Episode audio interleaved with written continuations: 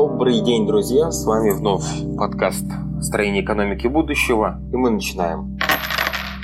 Цитата. «Источник всех ошибок в мире – идея. Смысл ее в следующем. Берут какое-нибудь понятие или образ, некогда облеченный в тело, и выставляют его в качестве абстрактного объекта, как будто бы никогда не облачавшегося в тело. Беда в том, что понятие, разоблачившееся тело, утрачивает по пути важные части своего первоначального значения, свойственного периоду облачения в тело. Поэтому те, кто судит о нем по прежнему значению, непременно ошибутся. Баль-Сулам. Статья «Последнее поколение». О пользе дневного сна и пользе распорядка. Нужно вставать раньше, чем солнце пересечет определенную линию. Собственно, это никакая и не новость. О пользе распорядка и дневного сна много говорили и ученые, и разные эзотерики. В данном случае мы нашли пару видео и выложили в нашем сообществе «Строение экономики будущего» о пользе распорядка, и дневного сна, но ну, имеется в виду послеобеденный сон. Как вы знаете, в южных странах, в частности в Испании, есть э, послеобеденный сон, сиеста, когда люди восполняют недостаток сна и компенсируют дневную жару, уходя на перерыв, на сон. Есть обоснования со стороны ученых, которые занимаются распорядком дня, здоровья, вопросами сна, которые утверждают, что дневной перерыв, дневной сон полезен. Один из аргументов следующий, что вы уходите на отдых, возобновляетесь, и таким образом у вас получается не один день, а два. Более коротких, но более насыщенных и более интенсивных. К слову, мы много говорим о повышении эффективности труда, о повышении эффективности мышления. Дневной сон – один из способов повысить эффективность. Я думаю, уже ни для кого это не секрет, абсолютно очевидная вещь, и надеемся, что эта практика будет использоваться шире, чем только в одних южных странах. Коронавирус. Контракты с самозанятыми и ИП. Москва в период COVID-19 заключила 24 тысячи контрактов с самозанятыми и ИП. Во время коронакризиса город поддерживает даже самый маленький бизнес. В первом квартале через портал поставщиков Москва заключила 24 тысячи контрактов с индивидуальными предпринимателями и самозанятыми. На самом деле прекрасная новость, очень радует, что московские власти не теряют адекватность, не теряют бдительность и держат руку на пульсе. Очень радует, что они продолжают контракты и соответствующие выплаты по ним. Соответственно, малый и средний бизнес, о котором так принято заботиться по всей России, в Москве чувствует себя чуть лучше. К сожалению, нет никакой информации о Санкт-Петербурге, есть ли подобная практика, есть ли подобный портал, продолжаются ли выплаты, продолжаются ли контракты. Очень Санкт-Петербург отстает от Москвы в этом плане. Но мы видим, что в Москве все прекрасно, насколько это может быть в данной ситуации. Радует, что Москва не перебдела, а продолжает заключать контракты и производить выплаты. Так у людей, некрупных бизнесов, есть хоть какая-то возможность сохраниться на плаву, получить деньги, обеспечить свои семьи. Абсолютно правильное начинание, абсолютно правильный поступок. И надеемся, что вот выход из карантина будет увеличивать количество этих контрактов. Кстати, небольшая фишка.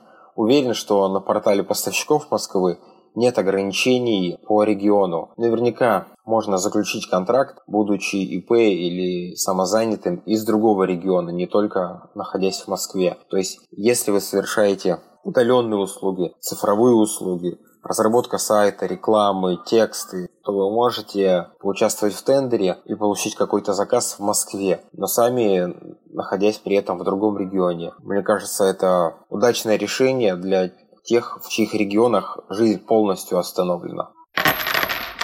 Путин поручил вернуть самозанятым налог за 2019 год. Путин рассчитывает, что новый пакет мер поддержит спрос и занятость во втором полугодии. Путин заявил, что лично проверит, получили ли деньги врачи. Но в мае мы увидели небольшой спад активности со стороны правительства. Не было громких заявлений, не было выступлений. Мишустин ушел лечить свой коронавирус. Какой-то взам был у него невнятный, который не выступил, ничего не сказал. И от правительства, в общем-то, не было здравых и сильных предложений. Но эту ситуацию немножко исправляет Путин. То есть он выступает, обращается к людям, обещает какую-то поддержку, что абсолютно правильно, компенсирует тем самым слабую невыразительную позицию правительства. Из его уст мы слышим, звучит много о помощи самозанятым, врачам, медикам, незащищенным слоям населения. К сожалению, помощь пока что не такая массовая, как хотелось бы.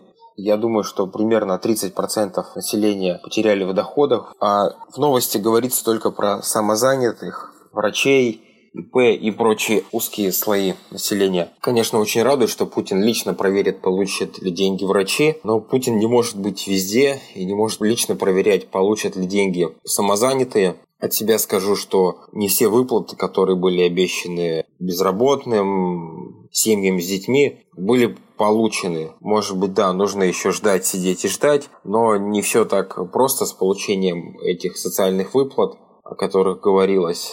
И, к сожалению, видимо, придется ждать, чтобы Путин лично проверил все выплаты не только врачам.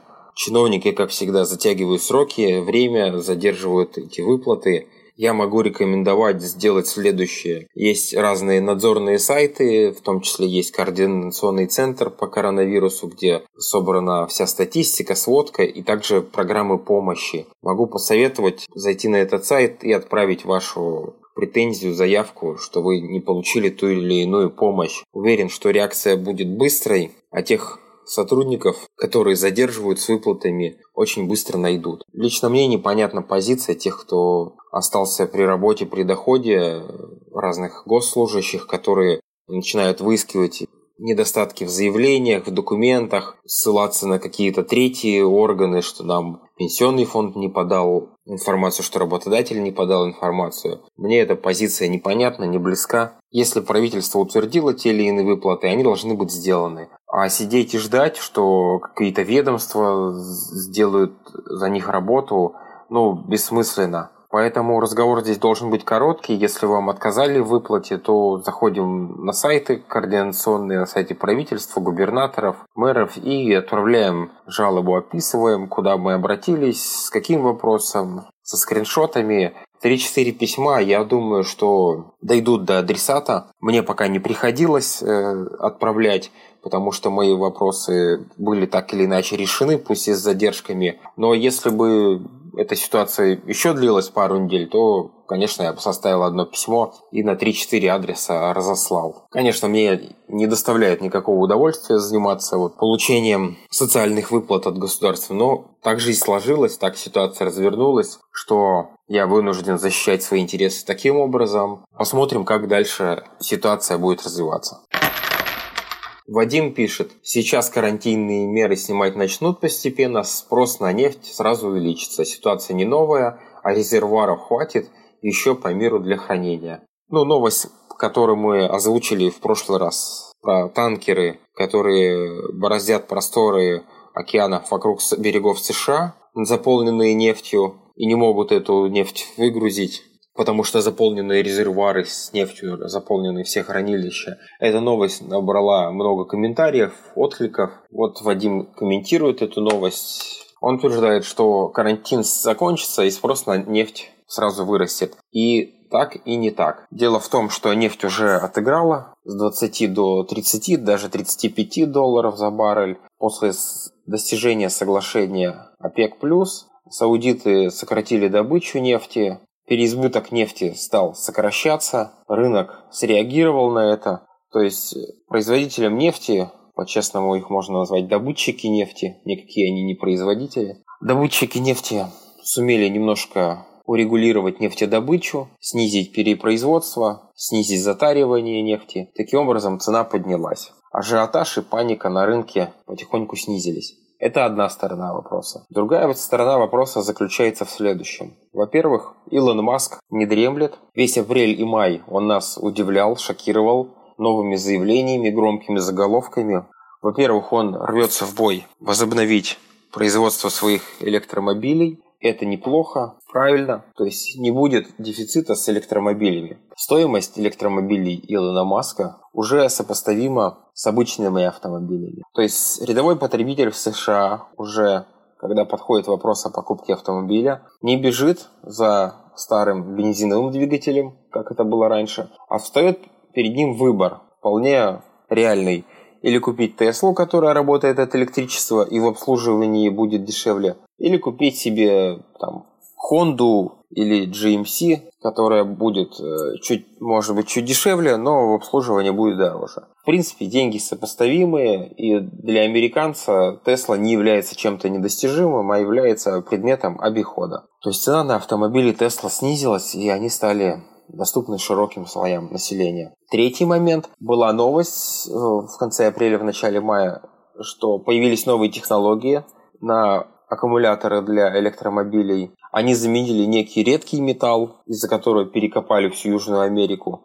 А, нашли замену этому материалу, и сейчас аккумуляторы могут стать дешевле, проще, надежнее, не будет ограничения по этому металлу, материалу, то есть они смогут выйти в массовое производство. Таким образом, цена на электромобили еще снизится и начнет душить классические автомобили с двигателями внутреннего сгорания. Таким образом, вот эта эпидемия, в хорошем смысле слова, электромобилей которая имеет место в США, она прибавит темпы, прибавит ходу, и вытеснение двигателей из внутреннего сгорания, а вместе с ними потребление нефти будет набирать обороты больше и больше. В свою очередь это будет логично приводить к тому, что спрос на нефть, а точнее на бензин, будет падать. Уже Илон Маск откусил от доли потребления бензина, и на этом он не собирается останавливаться. Если будет повседневное внедрение электромобилей, спрос на бензин и дизель будет снижаться.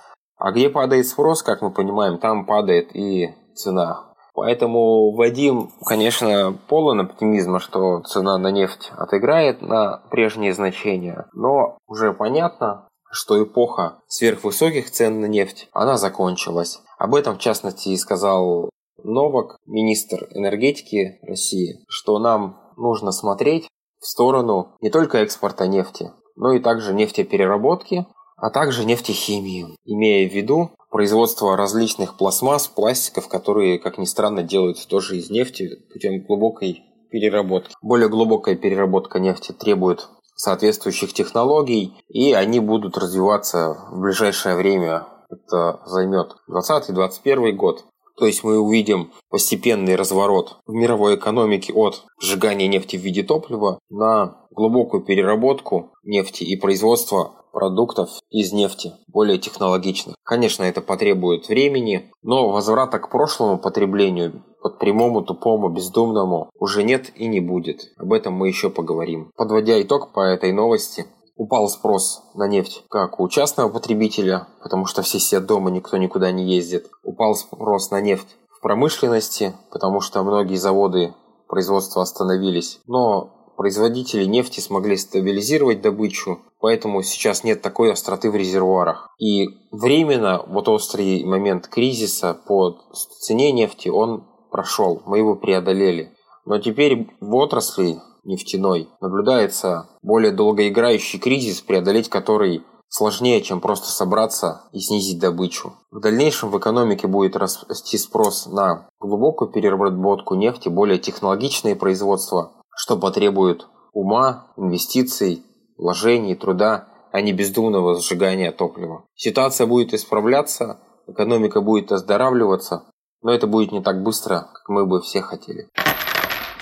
Илья пишет, сейчас из-за коронавируса все родные потеряли доходы, приходится в интернете работать. Да, к сожалению, эта ситуация массовая, может быть, работу потеряли не все, все-таки видим, что машины ездят, трубы дымят, в транспорте какой-то народ в общественном ездит. То есть э, работу потеряли не все. Ну, Росстат, как всегда, тоже отмалчивается. Он дал картинку по маю, по, по, прошу прощения, по марту что 10% был спад производства, спад доходов. Конечно, это смешно. Ростов явно занижает показатели и цифры, не дает нам реальную ситуацию. Я думаю, что сейчас процент потерявших работу уже около 30, в том числе есть и скрытая безработица, что человек как бы числится на должности, а денег он уже не получает. Это касается всех тех, кто был на сделке, на посменной оплате, я лично знаю таких людей. Ну и не спеша статистику дает служба занятости. Рост безработных, конечно, значительный.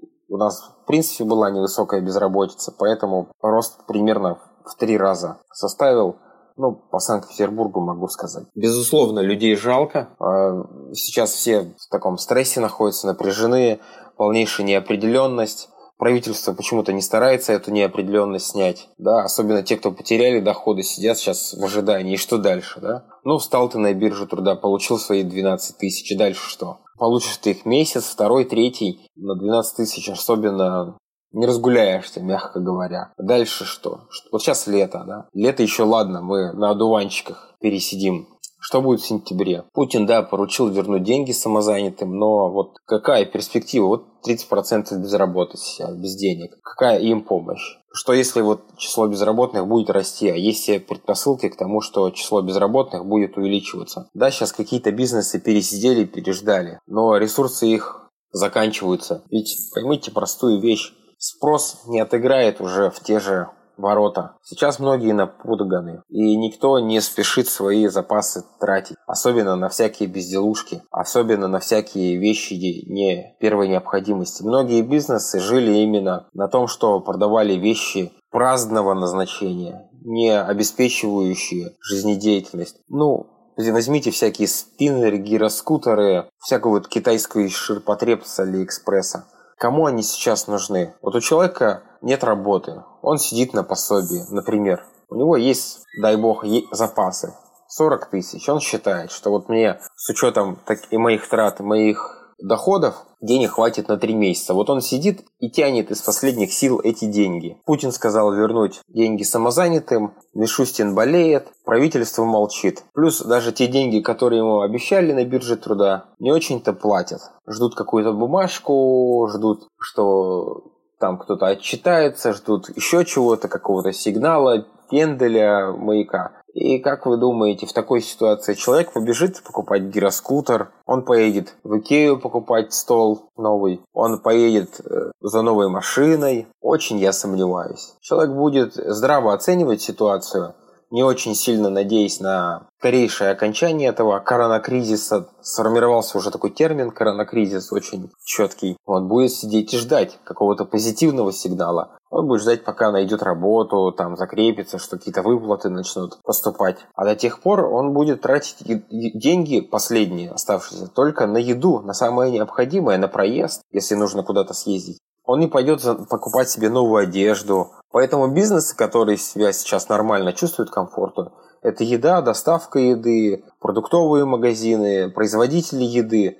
У них проблем нет. Интернет-связь тоже не просядут никак, никоим образом, а может быть наоборот даже увеличат свой чек, потому что интернет людям нужен более качественный, более быстрый, в большем объеме. Многие продавцы испытали какую-то эйфорию, пик эйфории, какого-то, может быть, даже злорадства на фоне панического спроса. Так в марте АвтоВАЗ отчитался о росте продаж. Ну, когда доллар скакнул, люди быстро побежали тратить денежные запасы. Многие почему-то решили автомобили АвтоВАЗа выгодной покупкой. И АвтоВАЗ на радостях отчитался о росте продаж там, на 30%, а с 1 апреля еще и цены поднял. Но уже в апреле тот же самый АвтоВАЗ с печалью отчитался о снижении продаж своих автомобилей в кавычках надежных как минимум на 10%. Я думаю, что в мае просадка будет еще более серьезная.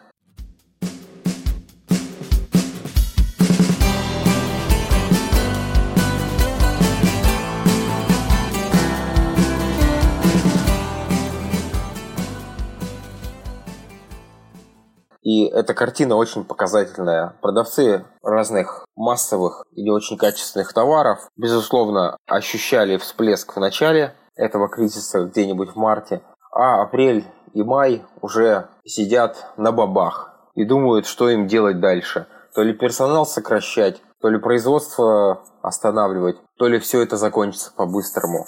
Но сейчас в мае очевидно, что быстро это не закончится. И поэтому я с Ильей согласен, что приходится в интернете работать. Во-первых, ограничительные меры снимают не так быстро, как хотелось бы. В Петербурге, наоборот, их только ужесточают. Масочный режим, постоянный надзор, контроль. Полиция патрулирует улицы, присматривает, так сказать, за людьми. И число заболевших не идет на спад. То есть оно чуть-чуть падает, но не так быстро, как хотелось бы. От себя добавлю, что я бы не хотел сейчас куда-то ездить в город, в офис, на общественном транспорте. Была информация от штаба по коронавирусу, что общественный транспорт, метро, маршрутки – это самые опасные места. Концентраторы просто риска подхватить инфекцию. Поэтому за ними такой жесткий контроль. То есть, если я иду по улице, риск небольшой, если я еду на своей машине, риск небольшой, но как только я сел в метро, в маршрутку, в любой общественный транспорт, все, понеслась. То же самое в офисе. А если вас ждут дома семья, дети, то вы как бы ходячая для них, ходячий риск принести инфекцию домой. Съездили на работу, посидели там э, с коллегами в маске, не в маске, неважно, в одном помещении, пожали руку, чихнули, все это очень сильно повышает риск заразиться. Поэтому удаленная работа сейчас это лучший вариант. Есть небольшой отскок по удаленной работе. Если март-апрель наблюдалась некая паника, неопределенность, то вот начиная с 13 мая, во-первых, возобновились вакансии на работных сайтах, их стали более смело публиковать работодатели, потому что не могут ждать. Нужна работа, нужны работники, нужны сотрудники, нужно делать продажи. Это касается тех областей, где нет гигантской просадки. В частности, тех, кто работает с крупными поставщиками, тех, кто работает с государствами, у них работа кипит. Потому что, как сказал наш президент, выплаты по э, социальным инфраструктурным проектам продолжаются. Поэтому крупные предприятия, поставщики чего-нибудь такого промышленного для инфраструктурных проектов, они работают им некогда ждать. Также сейчас немножко отыгрываются удаленные вакансии, удаленные профессии. Людям по-прежнему нужны сайты, продвижение, реклама, хотя, конечно, не в тех объемах. И грустно видеть, что рекламные агентства и веб-студии не попали в перечень отраслей, пострадавших от коронавируса, хотя, безусловно, Реклама это те, это первые, кто идут под нож. Реклама это первый эшелон тех, на ком стараются сэкономить и отыграться. Это наблюдается по всем кризисам абсолютно четко. Но тем не менее, продать свои услуги в два раза дешевле, там, с огромной скидкой, все-таки можно, и найти удаленную работу сейчас можно, и это большое благо. Я бы всем рекомендовал сейчас найти хоть какую-то работу и не тратить свои кровные сбережения, хотя бы выходить в ноль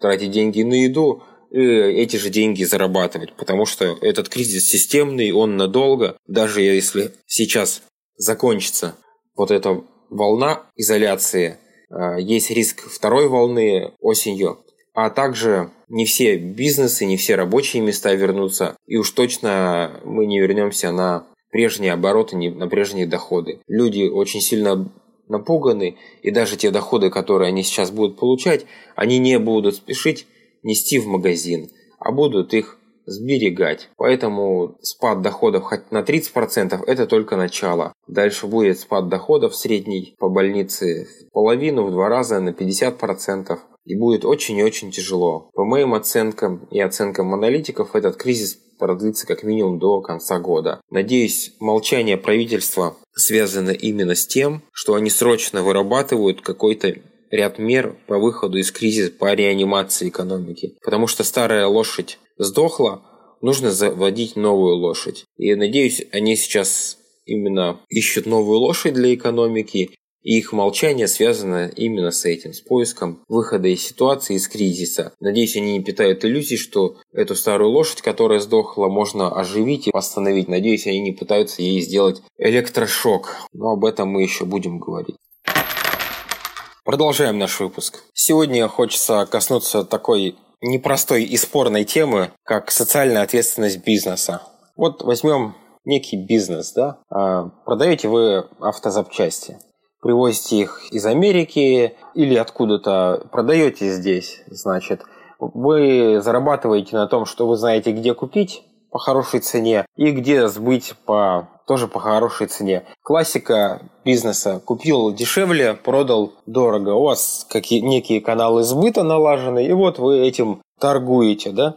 сотрудникам платите зарплату работникам своим, на с прибыли живете. Есть ли здесь какая-то социальная ответственность бизнеса, или вы всю прибыль имеете право вывести из бизнеса и потратить на себя? С одной стороны, бизнес, да, это такая вещь, в уставе которой прописано целью коммерческой деятельности является извлечение прибыли. Да? Все, я больше никому ничего не должен. И максимум той прибыли, которую я получил, я могу забирать себе. Допустим, продал запчасти и все деньги тут же вывел на свой банковский счет. На это нам государство говорит, не, секундочку, значит, работнику нужно заплатить зарплату э, ниже прожиточного минимума, на с этой зарплаты нужно заплатить налоги, сам бизнес должен заплатить налоги на прибыль, нужно заплатить за аренду, за логистику, за растаможку и, и т.д. и т.п. Да? То есть ваша прибыль сильно-сильно снижается после этих вещей. Да? Дальше. Но тогда я как собственник могу ли я рассчитывать на все остальные деньги? Да? Тоже вопрос интересный. Вот рассмотрим организм.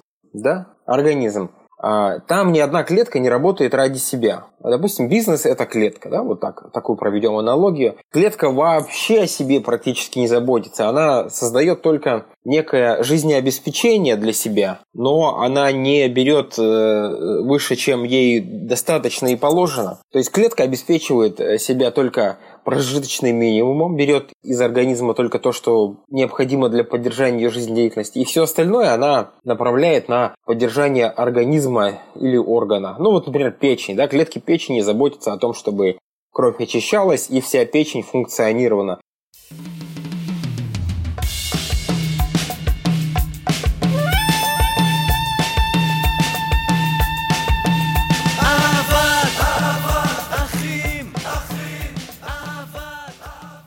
Одна клетка не занимается тем, что она откладывает про запас, делает инвестиции, делегирует, открывает новые рынки, да, захватывает новые территории. Такая клетка, которая начинает работать ради обеспечения себя, в медицине хорошо известна. Это раковая клетка. Да? Когда клетка перестает выполнять свою функцию, заботиться об органе, об организме в целом и начинает делать запасы, потреблять больше, чем необходимо, захватывать территорию, это рак. Это раковая опухоль, раковые клетки. Вот они занимаются тем, что инвестируют в себя, в свое развитие, в свой рост, выжимая все соки из организма, а потом они начинают заражать и остальные органы, и остальные, и другие клетки. А что касается бизнеса, да, интуитивно мы понимаем, что бизнес где-то должен найти вот эту среднюю линию, баланс между отдачей и получением. То есть, да, налоги я заплатил, работникам я заплатил, и если моя прибыль, скажем, обеспечивает меня, мою семью выше моего некого, моего жизненного запроса, да, то сама жизнь нам подсказывает, что часть прибыли я должен как бы инвестировать, да.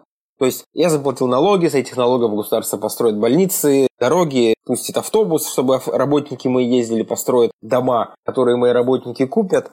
То есть социальная сфера как бы частично переложена на государство. Но э, знающие люди и даже опытные предприниматели говорят, что это еще не совсем все. Да? То есть все равно баланс здесь нарушен. То есть я всю прибыль на себя не могу потратить. Если там денег слишком много, покрывает мои доходы, да, я получаю сверхдоходы, и эта прибыль покрывает с избытком мои потребности, то я должен что-то еще сделать для, для, для общества, для государства. Не потому, что меня обязали, да, не потому, что мне стыдно, да, а потому, что такой баланс сил, как в организме клетки и раковые клетки, раковые опухоль. Также я не должен брать больше из общества, чем я туда отдаю. И либо стараться какой-то баланс соблюдать. Многие предприниматели поэтому занимаются благотворительностью. Но делают это не на показ, а вот мы даже не знаем, кто, кто эти люди, какие деньги, только потом они вскользь упоминают. Есть примеры такие, сейчас не буду о них говорить. Кто-то миллион, на миллион рублей купил маски, да, защитные костюмы для врачей, кто-то детдому помогает, кто-то адресную помощь и так далее, и так далее, и так далее. Почему они это делают, да? Что их заставляли, или им стыдно, или еще? Люди внутренне чувствуют, что нужно соблюдать некий баланс между отдачей и получением. Никто с ножом к горлу к этим предпринимателям не приходит, и они делают это по своей собственной воле, по своей инициативе. Причем это касается довольно развитых людей. Да? Мы видим, что те люди, которые на, на рынке торгуют, с одной стороны, у них и доходы там, сверхдоходы невысокие, а с другой стороны, и уровень развития там соответствующий. Я не хочу никого обидеть, я просто вот среднюю картину по больнице рисую. А более развитые люди там, телеведущие, да, которые хороший имеют э, доход, дизайнеры там топовые. Их, конечно, с натяжкой можно назвать предприниматели, но, допустим, они предприниматели по духу, да, пусть и иногда и наемными работниками работают.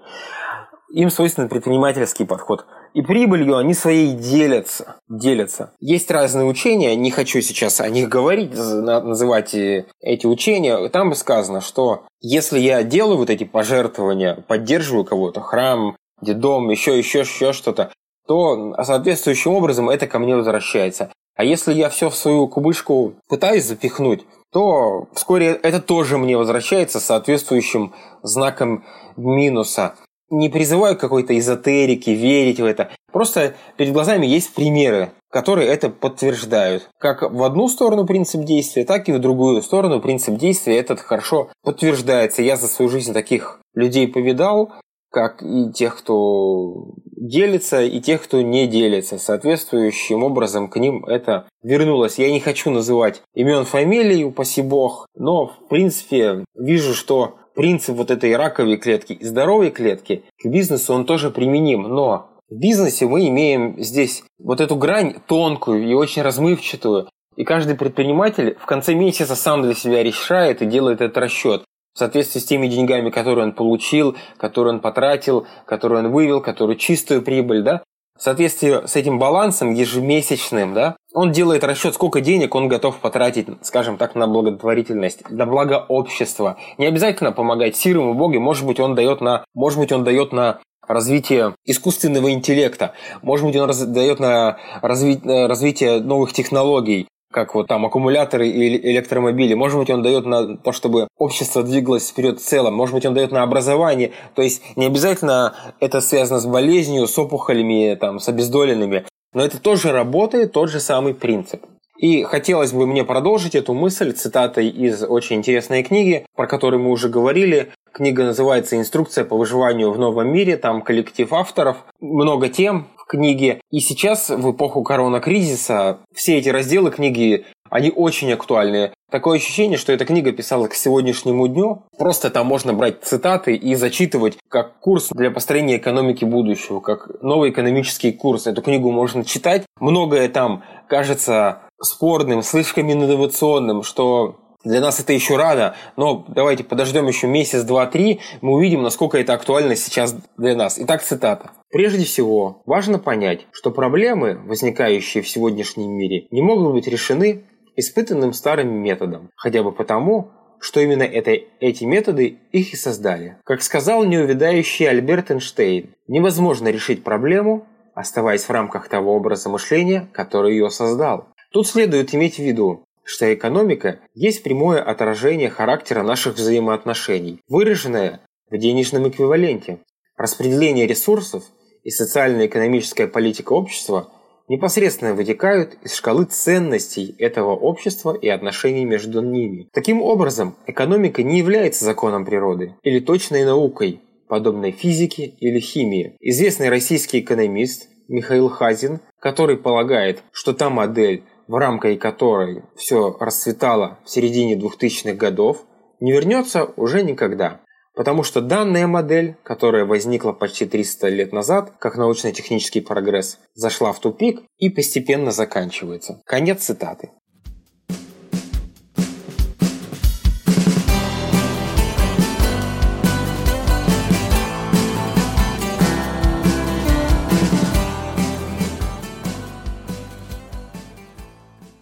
Здесь затронуто много интересных моментов, давайте их сейчас разберем. Итак, первое. Для решения возникшего кризиса нам нужно подняться на уровень выше. Приводится цитата Эйнштейна. Безусловно, экономика потребления, экономика массового спроса, экономика спонтанного спроса, экономика потребления энергоресурсов, потребления ресурсов планеты, она зашла в тупик. И, как подсказывают многие аналитики, уже сейчас нам не вернуться к этой модели. Деньги будут тратиться только на вещи первой необходимости, на вещи самые нужные. Кстати, квартиры и машины – это вещи тоже первой необходимости. Хочу, чтобы вы это четко понимали. Если в семье трое детей, ездить на общественном транспорте и жить на съемном жилье ну, как бы не улыбается. Поэтому я не говорю о бедности, я говорю только о том, что уйдет вот этот, весь этот мусор, спиннеры, гироскутеры и прочая фигня, при всем моем уважении к спортивным занятиям. А вещи настоящие, дома, квартиры, машины, но действительно по необходимости они останутся и деньги будут на них тратиться. Но структура спроса кардинальным образом будет изменена. Второй момент. Здесь говорится про шкалу ценностей, про систему взаимоотношений между людьми. Это тоже очень важно понимать что экономика – это не закон физики, это больше психология и здравый смысл. Это наука о том, как мы распределяем наши деньги, как выглядят наши ценности, на что мы тратим в первую очередь, во вторую, в третью, и на что мы тратим по остаточному принципу. Мы видим, что сейчас система ценностей, вот эта шкала, она сильно меняется. Как меняются трудовые отношения, деловые отношения. Сейчас вектор очень сильно на удаленную работу. Раньше старшему поколению было западло по скайпу провести конференцию. Теперь люди выучили не только скайп, но еще и Zoom. Раньше установить Zoom было нереально кого-то заставить. Теперь, пожалуйста, люди пользуются Zoom и никаких проблем. Таким образом меняется деловая этика, деловые отношения, система ценностей. Человек в первую очередь э, стремится обеспечить с тех доходов нестабильных свои базовые потребности, свою семью, а уже потом различные предметы роскоши, предметы комфорта – предметы, которые выделяют его из толпы. Сейчас, кстати, рынок вот этих предметов выделения из толпы, различной модной одежды, модных аксессуаров, автотюнинга, пошива одежды на заказ, стрижек, вот все то, что было связано с индустрией выпендриться, да, и с индустрией моды, не только в одежде, оно сейчас переживает и будет переживать колоссальный кризис. Во-первых, людям теперь наплевать на то, чтобы выпендриться, сейчас бы выжить, да, в эпоху пандемии самый главный приоритет на то, чтобы выжить. А уж выпендриться сейчас не очень понятно перед кем. Я сижу дома, да, в рубашке сверху, внизу у меня просто даже штанов нет. Вот я по скайпу, по зуму совещаюсь. Перед кем мне выпендриваться и чем? Сейчас будут оценивать сотрудников по результатам их труда, даже не по красивой речи, красивой одежде, а потому, насколько он эффективен на удаленке, насколько он соблюдает сроки, объем работы, качество и тому подобное. Поэтому вся эта индустрия моды, красоты и выпендрежа в глубоком кризисе, и надеюсь, она оттуда не вернется или вернется в каком-то очень оздоровленном виде. И третий момент в этой цитате. Михаил Хазин говорит, что вот эта модель экономики, основанная на научно-техническом прогрессе, зародилась 300 лет назад, и сейчас благополучно закончилась. Но Михаил Хазин, он гораздо больше эксперт в экономике, чем я. Я могу только прислушаться к его мнению, к его заключению. Но цитата очень актуальная к сегодняшнему дню. Мы видим, как рушится и разделение рынков, и мировой валютный рынок, какие скачки на валютном рынке, какие провалы по нефти. Да, отыгралось, но мы понимаем, что уже возврата к прошлому нет. Уже нет такой потребности в нефти, уже нет той силы былой мощи у США, и нет той былой силы и мощи у доллара. Мы видим, как меняется гегемония одних государств, и им на смену приходят другие государства и целые регионы. Мы также видим, что научно-технический прогресс заканчивается на наших глазах, на смену ему приходит прогресс интеллектуальный. Сейчас очередь за интеллектуальным прорывом. Ну вот простой пример.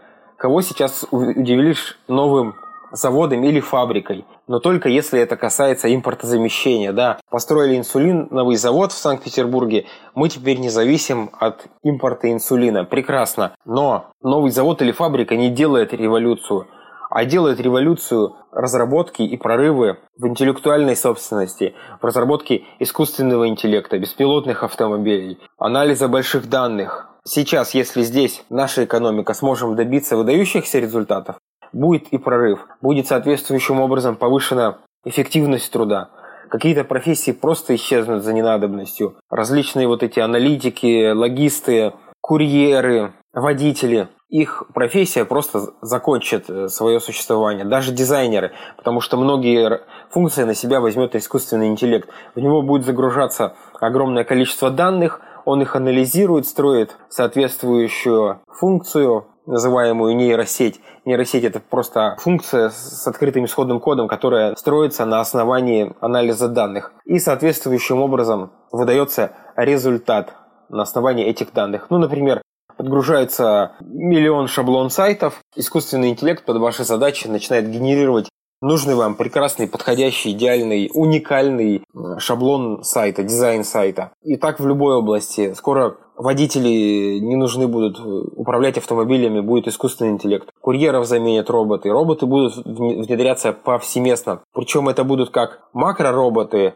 автомобили, всякие роботы по доставке, на микроуровне разные чипы, те, которые будут заниматься лечением человека, вживляться в человека, разные вакцины, биоинженеринг, разработка новых лекарств. Это тоже э, интеллектуальный прорыв, не научно-технический.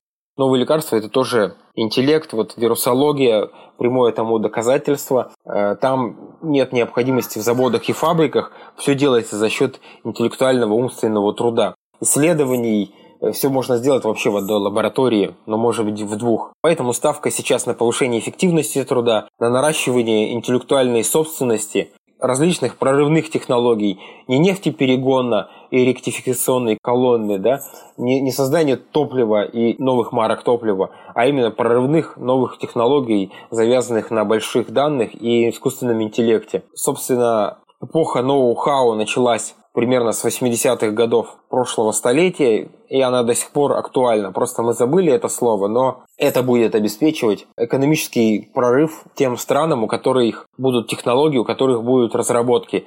Просто ноу-хау теперь это не одна фишка, не одна единственная придуманная рессора или амортизатор, а целая технология и умение их производить, и воспроизводить, и обучать, и строить, и дублировать, и повторять, и продавать результаты даже на экспорт. То есть гонка будет технологий именно интеллектуальных. Два слова скажу про занятость. С ростом эффективности труда, эффективности производства будут высвобождаться рабочие места. Причем в одностороннем порядке. Мы увидим, что сейчас и так не все рабочие места вернутся. Процентов 10-20 рабочих мест уже не откроется никогда. Если искусственный интеллект будет наступать теми же семимильными шагами, которыми он наступал до кризиса, мы увидим большой прирост в технологиях, а я надеюсь, прогресс будет идти не просто теми же темпами, а опережающими темпами и увеличивающимися темпами. Мы увидим прогресс в технологиях, рост производительности труда и примерно в ближайшие, в ближайшие три года примерно 50% людей будут высвобождены с рынка труда. Их заменят роботы, их технологии, искусственный интеллект. Чем будут заниматься эти люди? Ну, во-первых, мы могли бы освободить от работы женщин. Совершенно непонятно, почему сейчас в 21 веке женщины должны работать. Если хотят, пожалуйста, но большинство женщин, по моему наблюдению, несчастны от того, что они ходят на работу каждый день. Им гораздо приятнее заниматься домом, детьми, мужем, приводить дом в порядок, обустраивать дом, делать его уютным, комфортным, приятным для жизни, воспитывать детей. Женщинам это более свойственно. Зачем они ходят на, на работу в офис, совершенно непонятно. Таким образом, мы можем сохранить баланс по рабочим местам, просто отправив один гендер на ту работу, которая им более свойственна. Соответственно, у нас 50 рабочих мест остаются заняты тем полом, который больше подходит для работы. Тогда вопрос трудообеспечения мы закрываем при полном сохранении зарплат, а даже их росте за счет повышения эффективности труда. То есть мы можем высвободить женщин от работы, а те зарплаты, которые у нас остаются, зарплатный фонд, пустить на то, чтобы мужчина получал достойную зарплату, достойную оплату труда и мог обеспечить всю семью, а не только себя. Вот вам, пожалуйста, один прорыв очевидный. Непонятно, почему до сих пор правительство не прорабатывает эту технологию, эту методику, но производительность труда таким методом можно было бы вы повысить вдвое. И перейдем к следующей цитате. Бааль-Сулам, статья «Последнее поколение». Каббалистический принцип из зло лишма приходит лишма. Проведение подготовило эгоистическую схему управления людьми, которая непременно придет к разрушению мира, если не примут закона отдачи. А потому в ней имеется прагматическая потребность. Из нее приходит лишма. Лишма – это ради себя ради получения для себя. Что такое душевная потребность? Как слепцу недоступны цвета, а скопцу сексуальная любовь, также лишенному душевной потребности невозможно описать эту потребность. Однако потребность необходима. Конец цитаты. О чем нам говорит Бааль Сулам в этой статье, которая буквально написана для сегодняшнего дня? Он говорит о том, что эгоизм, вот система эгоистического потребления когда-то придет к своему логическому концу, что мы и наблюдаем сейчас за окном. Но постепенно от эгоистического потребления ради себя человечество и человек сможет прийти к осознанной потребности в духовном. И вот мне кажется, это именно и есть тот прорыв, о котором говорил Эйнштейн, что на том же уровне нельзя решить проблему, нужно подняться на уровень выше. И как я вижу этот образ экономики сейчас, как он мне рисуется, вот тот бизнес, та раковая клетка, которая работала ради себя, да, платила налоги, зарплаты, все остальное собственник выводил за границу ради себя, ради своего потребления. Эпоха вот этого потребления ради себя заканчивается. И те проблемы, которые были созданы на уровне этой эпохи, завели нас в тупик. Дальше ехать на этой лошади уже невозможно. Но постепенно будет вырисовываться класс людей, предпринимателей нового формата, предпринимателей будущего. Они не обязательно должны быть предприниматели, они могут быть и наемными сотрудниками. Но постепенно разумный человек из разума придет к осознанной необходимости от того, что нужно заботиться не только о себе, своем благе, своем потреблении, но и ближайшем окружении. Например, у меня бизнес в таком-то городе. Ко мне обращаются, говорят, ну, мы не можем заасфальтировать вот здесь дорогу, но вы хотя бы частично помогите. А эта дорога ведет к вашему бизнесу, по ней клиенты ваши ездят, или какая-то парковка. И вы понимаете, да, что ваш, чтобы ваш бизнес процветал и был привлекательным для клиентов, лучше, чтобы эта парковка выглядела привлекательно, и дорога эта привлекательна была, и чтобы вывеска у вас была красивая. То есть вы начинаете облагораживать прилежащую территорию. Предприниматели понимают, что если дорога будет разбитая, то к ним не так много людей приедут. А если дорога будет приятная и красивая, вывески, светофоры, газончики, деревца – то клиенту будет все нравиться, и он будет к вам приходить. Это пока что просто осознанная необходимость, это даже не альтруизм, это все эгоистический расчет. Но бизнес начинает давать деньги, и вот с этого момента что-то в системе начинает меняться. Если раньше я просто выводил свои деньги за границу и там отдыхал, ел в два горла, пил в три горла и отдыхал за четверых, то теперь я уже часть денег перевожу на благо города, в котором я живу. И постепенно границы моего кругозора расширяются. Я начинаю немножко вкладывать в отрасль, с которой я кормлюсь. Допустим, я торгую запчастями. Я поддерживаю какое-то СМИ, которое пишет об этом. Я поддерживаю какие-то инфраструктурные объекты. Я поддерживаю какой-то закон. Я поддерживаю какую-то регулировку и прозрачную деятельность на этом рынке. Постепенно я включаю в этот процесс. Я не замкнут только дверями своего офиса, но я вижу, что происходит вокруг. Я вижу своих конкурентов, я строю с ними отношения, я строю отношения с властями, с городом, формирую какую-то повестку дня. В конце концов, я забочусь о своих клиентах, я поставляю им нужные запчасти вовремя по оптимальной цене. Постепенно я не просто потребитель этого рынка, я не просто кормлюсь с этих людей, с этого города, но я участник этого сообщества. Границы моего мировосприятия на каждом этапе расширяются все дальше. Сначала это моя улица, потом город, потом регион, потом страна в целом, а потом и мир. И тут я говорю совершенно без преувеличения, ведь человек, каждый предприниматель или наемный сотрудник, он включен в целое общество, во весь мир, все мы элементы единого человечества, и от мыслей, решений и действий каждого из нас зависит и общество завтрашнего дня, и воспитание завтрашнего дня, и педагогика завтрашнего дня, и экономика завтрашнего дня. От каждого из нас, от наших мыслей, от их чистоты зависит то, как завтра мы будем жить. Будем мы жить хорошо, будем мы бедствовать, будет ядерная война, потом ядерная зима. Или мы пройдем как-то сбалансированно этот кризис, и у всех будет еда и крыша над головой, а дальше мы будем работать не 8 часов, а 4 часа, или, может быть, меньше – Сегодня уникальное время, когда каждый из нас может почувствовать свою причастность к формированию будущего, к формированию завтрашнего дня. Буквально сегодня история хранится на кончиках наших пальцев, на кончиках острия наших ручек, на экранах наших мониторов, в наших мыслях и даже в наших головах. Ну и в заключение хочется подвести итог резюме вышесказанному. Очень странно, что так мало сегодня говорится о повышении производительности труда, о повышении эффективности. Мне непонятно, почему в эпоху всеобщей роботизации и стандартизации люди до сих пор работают по 8 часов. Как в начале прошлого века люди работали по 8 часов. Э, производительность труда выросла кратно. Мы оседали двигатель внутреннего сгорания, мы оседали электрический двигатель, мы оседлали атомную энергию. Мы научились добывать столько ресурсов, что буквально истощили планету. Мы научились делать энергию на любом континенте из любых ресурсов. Мы научились перерабатывать все природные ископаемые, которые только смогли найти. У нас появилась сотовая связь, огромная скорость передачи данных, огромная скорость перемещения. Но от этого мы не стали жить легче, проще. От этого мы не стали больше заниматься собственным развитием. Человек заканчивает школу, университет и быстро на завод, на фабрику, в офис и так до самой пенсии. Эффективность человеческого труда за счет технологий может быть повышена кратно. В обратную сторону количество рабочих часов может быть снижено многократно. Мы не должны работать по 8 часов, как век назад.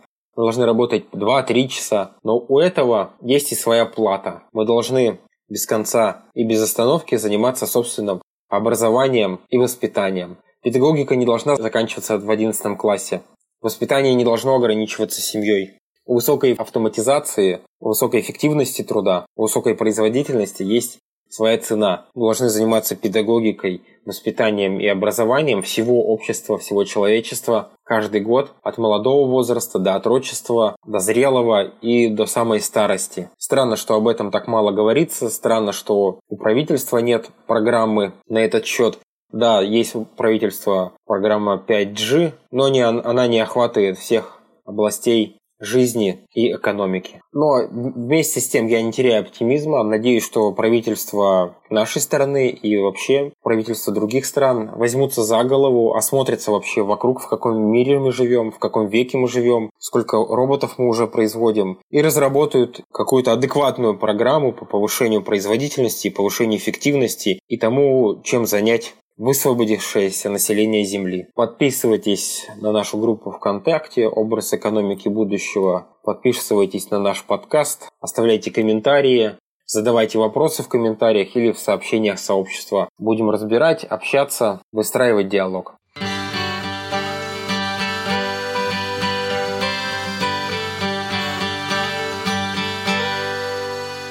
Мы все стоим сегодня пред тобой под твоей горою.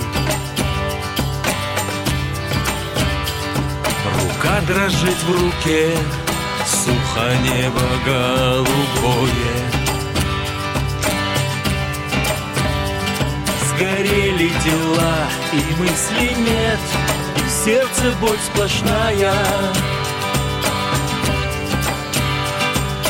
Некуда нам больше идти, уже дошли до края. Мы стоим здесь, женщины, мужчины, дети, старики. Мы не знаем, как любить, и просим помоги. Мы стоим здесь, женщины, мужчины, старики. Мы не знаем, как любить, и просим помоги.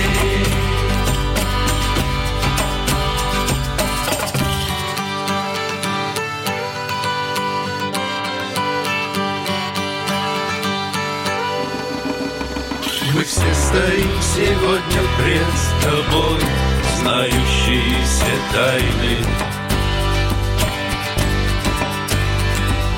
Тонким устремлением души молимся отчаянно. Мы все стоим сегодня пред тобой и желаем быть как ты исполнены любви, красоты, доброты, чистоты. Мы стоим здесь, женщины, мужчины, дети, старики. Мы не знаем, как любить,